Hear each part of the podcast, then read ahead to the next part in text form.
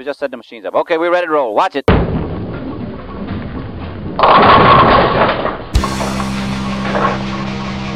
Hey, knucklehead.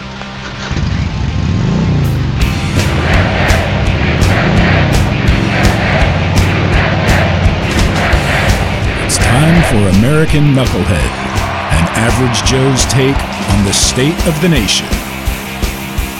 Hello, friends and neighbors. Welcome to the American Knucklehead Podcast. I am your host, Crawford Smith, and I thank you for listening. As you may know, this is coming to you from Portland, Oregon, a town which has been working off a lot of karma this year. Now, I'm going to throw in a quick word about life here in Portland. Do not believe what you see and hear in the news. Portland is, as always, a beautiful city and a wonderful place to live. Now, there's no doubt we've had our problems this year.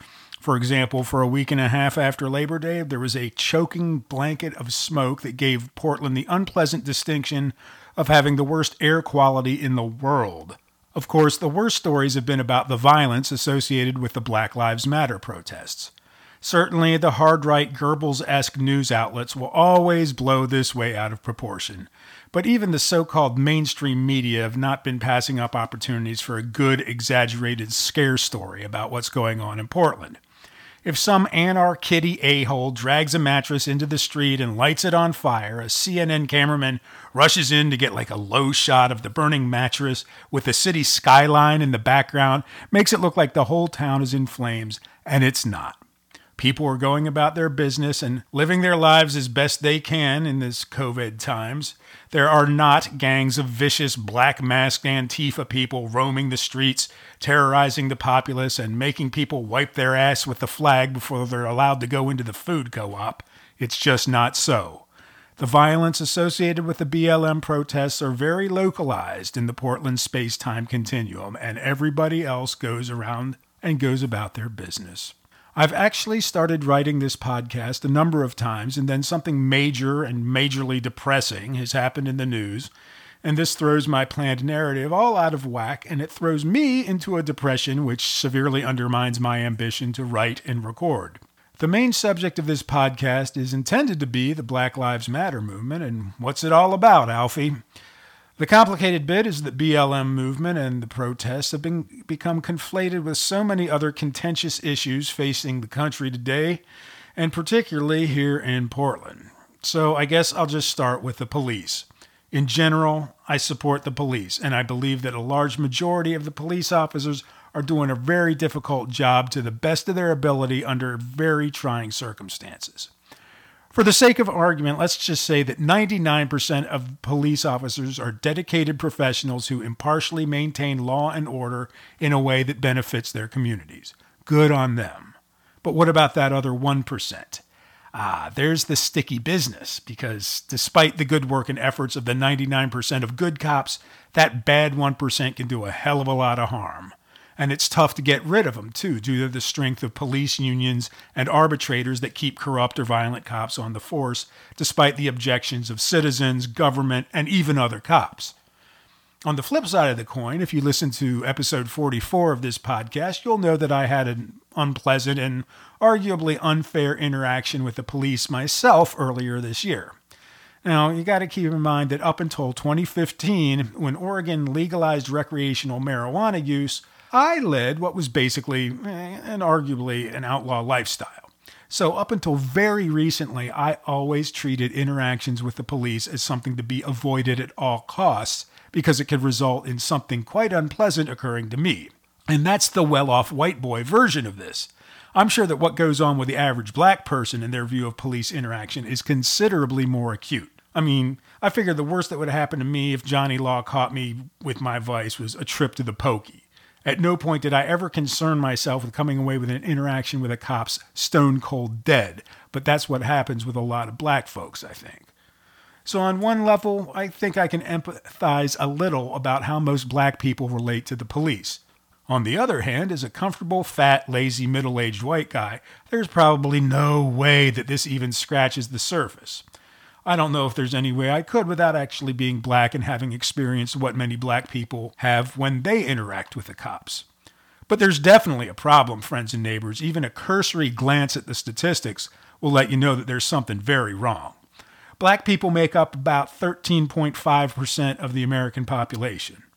Now, according to Statistica.com in 2019, black people accounted for nearly 37% of the people shot to death by the police. Okay, get those numbers? About 14% of the population, but 37% of the fatalities at the hand of the police. That's grossly disproportionate, and you'll find this disproportionate statistic trends over arrests, incarceration rates, all sorts of things with the legal system. And this is the reason that so many BLM supporters get irate when people come back at them with the phrase, all lives matter. Now, I didn't understand this at first, so I did a little asking around. And basically, friends and neighbors, by saying Black Lives Matter, does not mean that only Black lives matter. Certainly not. It does not preclude the obvious concept that all lives matter. However, as the statistics I just pointed out demonstrate, it's not all lives that are being disproportionately ended by the cops. Also, there's been a pretty piss poor track record in this country of becoming nominally outraged by some sort of racial atrocity, swearing up and down that there will be systemic reform, only to have the drive for that reform wither away once the atrocity fades a little bit in the public memory. It is understandable then that protest organizers want to keep the issue focused on black lives because that's where the problem lies. So, like I said, there's clearly a problem, but what's to be done? Now, the problem I have is that I haven't heard a whole lot in the way of constructive, workable solutions from either side. Or maybe it's those that have the constructive, workable solutions aren't as much of an attention grabber as tweeter extremists lobbing Molotov cocktails or woofer thugs waving assault rifles in people's faces. Now, you've undoubtedly heard the slogan, defund the police, the latest in a series of many popular but largely meaningless three word political slogans. Eat my shorts.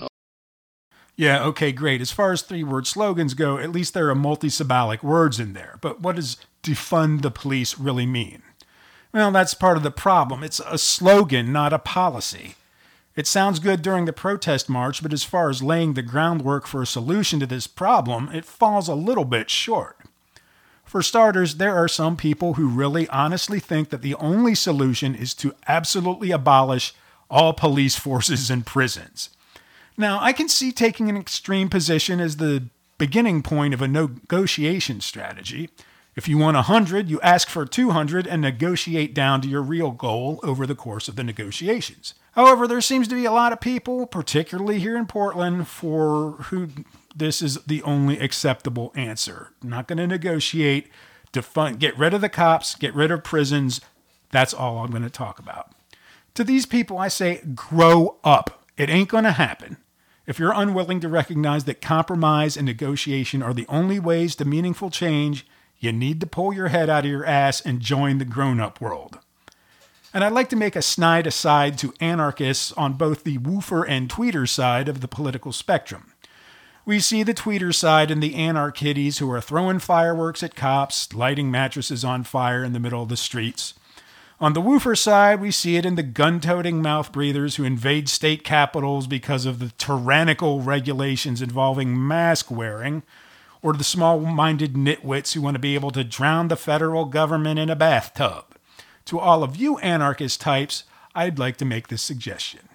Pay a visit to Somalia yeah, go ahead, book your next vacation to Mogadishu, and then let everybody know how enjoyable it was living in a place where there's no central government, consistent law enforcement, or regularly functioning infrastructure. Now, getting back to the meaning of everybody's new three word slogan, what does defund the police really mean?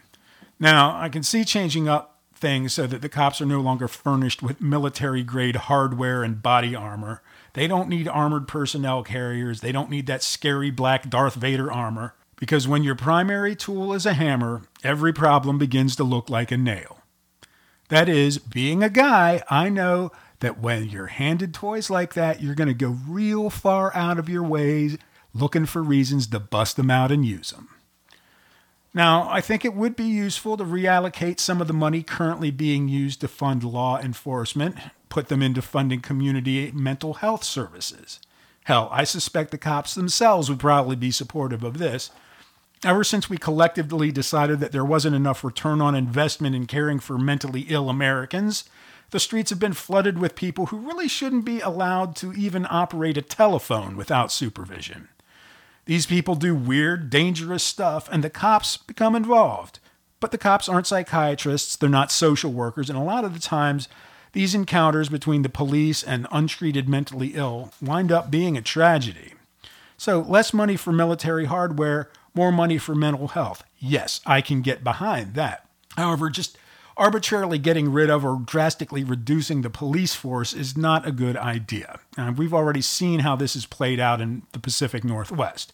First, Portland has already defunded its police. In June, the city voted to cut $16 million from the police budget because of concerns over racial injustice and the use of force. The money was cut from a gun violence reduction team, school resource officers, and the transit police.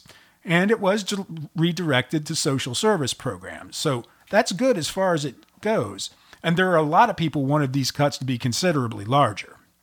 However, after the gun violence unit was disbanded at the beginning of July, gun violence in the city started to spike. And personally speaking, as someone who frequently rode public transit before COVID hit, I like the transit police and I'm not very thrilled that they're gone. There is some freaky shit that happens on those trains and buses, friends and neighbors. And an even more egregious example what happens when the police disappear occurred in Seattle, also in June. An area of six city blocks in the Capitol Hill neighborhood was declared a police free area the so called Capitol Hill Organized Protest Zone, or CHOP Zone, was essentially abandoned by the police for over three weeks. Essentially, it was mob rule. And we know the type of people who let the mob rule. Tell them, Ronnie.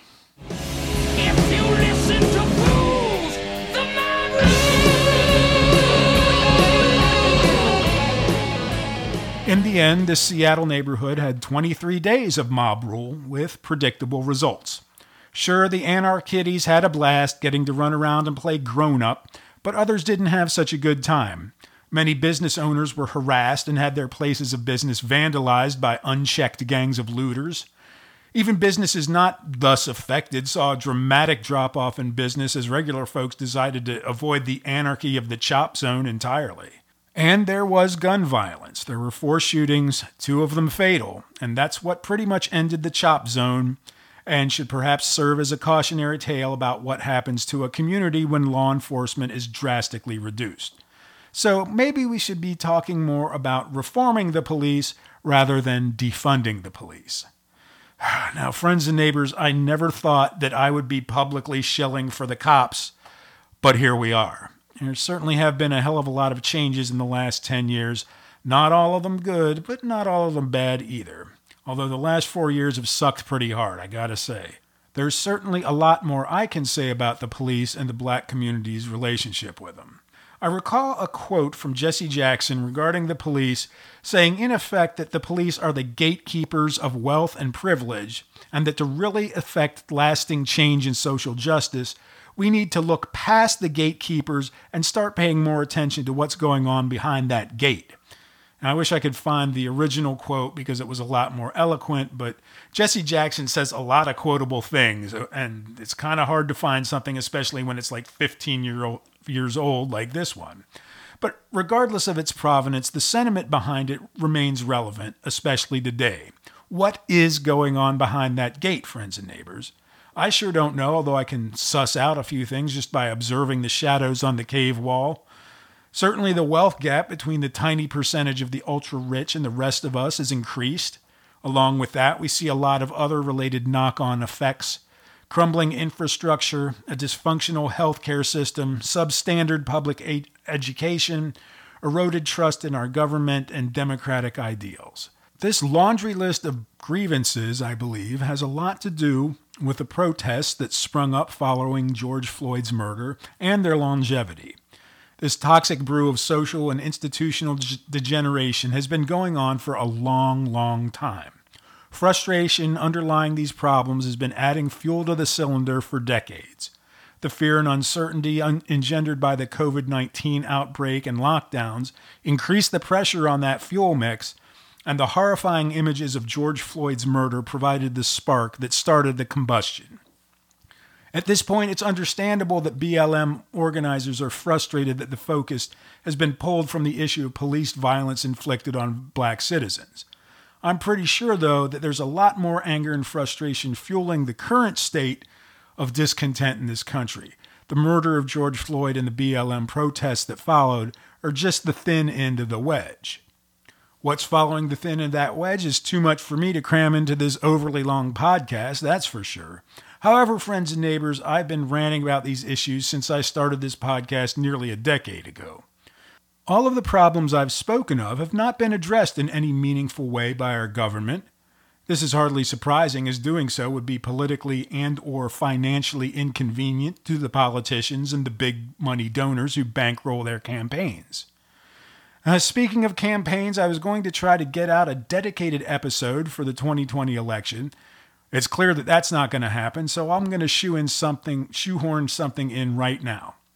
Friends and neighbors, when I started this podcast back in 2011, my main thesis come metaphor was that the United States of America is like a house that has been neglected and is critically run down. In order to fix it, we'd have to tear some of the parts of the house right down to the studs and start rebuilding from there. Now, I still think this is true, but right now our house is on fire.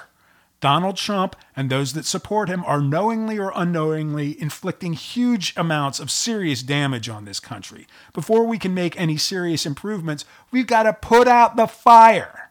Therefore, I am offering up the very first serious American knucklehead presidential endorsement vote for Joe Biden. Trump has unsurprisingly proven to be a terrible president, a terrible American, and a terrible human being. The fact that he continues to garner such support as he has indicates to me that a huge section of the electorate is so angry and frustrated with the lack of progress for the average American knucklehead that they're going to support the notion of change, even if that change is egregiously destructive and counterproductive. Honestly, I don't think Biden is really going to be an agent of change that this country needs. However, he is galaxies better than the half bright, hateful homunculus who currently resides in the White House. Vote for Biden, put out the Trump dumpster fire, and then we can see about making the change that America really needs. That's all I have for now, friends and neighbors. It simultaneously seems like too much and not enough. Hang on tight for the next few weeks and months. It's going to be interesting. But in the meantime, y'all be good to each other out there never lose sight of the fact that now more than ever, we're in this together.